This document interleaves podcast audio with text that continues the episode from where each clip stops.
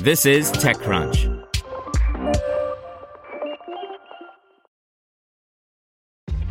This episode is brought to you by ShipStation.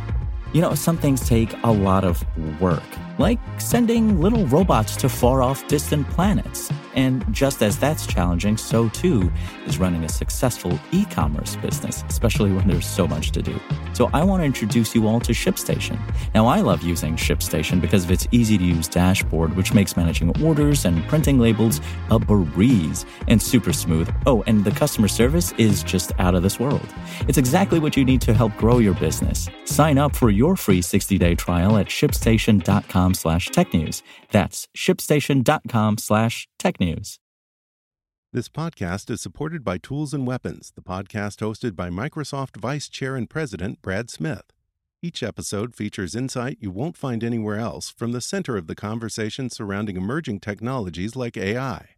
Right now in the podcast, you can hear a special episode where Brad Smith lays out Microsoft's vision for a vibrant marketplace driving the new AI economy. To hear more, follow or subscribe to Tools and Weapons with Brad Smith wherever you get your podcasts. This is TechCrunch. Here's your Daily Crunch. Coming up, WhatsApp ramps up revenue with global launch of Cloud API and soon a paid tier for its business app. Netflix continues accessibility push with badges for audio and subtitle descriptions. And Twitter will hide false tweets from high profile accounts during times of crisis. WhatsApp is continuing its push into the business market with announcing its launch of the WhatsApp Cloud API to all businesses worldwide. Introduced into beta testing last November, the new developer tool is a cloud based version of the WhatsApp Business API, WhatsApp's first revenue generating enterprise product, but hosted on parent company Meta's infrastructure.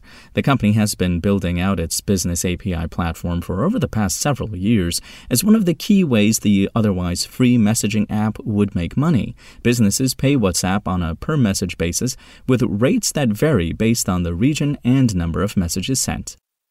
Next, Netflix is expanding its audio descriptions, subtitles, and dubbing in dozens of languages, doubling down on an effort that has been both helpful and successful. Shows will now also feature badges so that users can easily see whether those options are available without drilling down into the options. The volume of content is also increasing, with over 11,000 hours of audio description available now in more than 30 languages.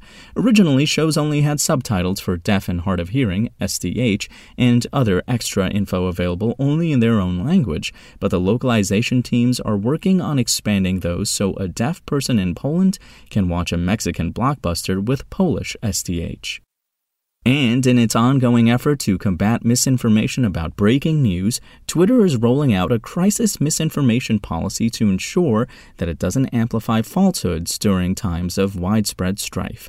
To determine whether a tweet is misleading, Twitter will require verification from credible, public sources, including conflict monitoring groups, humanitarian organizations, open source investigators, journalists, and more.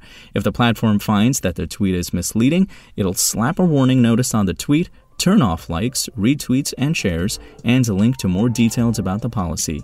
These tweets will also stop surfacing on the homepage, search, or explore. Now let's see what's going on in the world of startups. Belong, a startup that aims to help manage the landlord tenant relationship and give renters a way to save toward home ownership, has just raised $50 million in equity and secured $30 million in debt to expand its offerings and markets it serves. Next, Wingcopter this week announced a partnership with Continental Drones designed to establish a massive delivery network spanning 49 countries across sub Saharan Africa. The deal sets the lofty goal of deploying 12,000 of Wingcopter's 198 drone systems over the course of the next five years. And Andreessen Horowitz is launching a new vertical fund called Games Fund One that's exclusively focused on opportunities in the games industry. The new $600 million fund brings a pool of dedicated capital and a new internal structure dedicated to sourcing deals inside the games vertical. That's all for today. For more from TechCrunch, go to TechCrunch.com.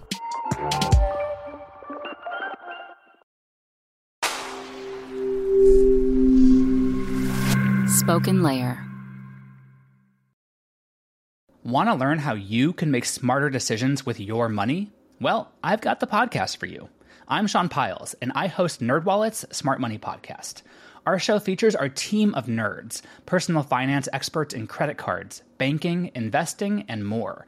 And they'll help you make the most of your money while cutting through the clutter and misinformation in today's world of personal finance. You'll get clarity on strategies to help you build your wealth, invest wisely, shop for financial products, and plan for major life events.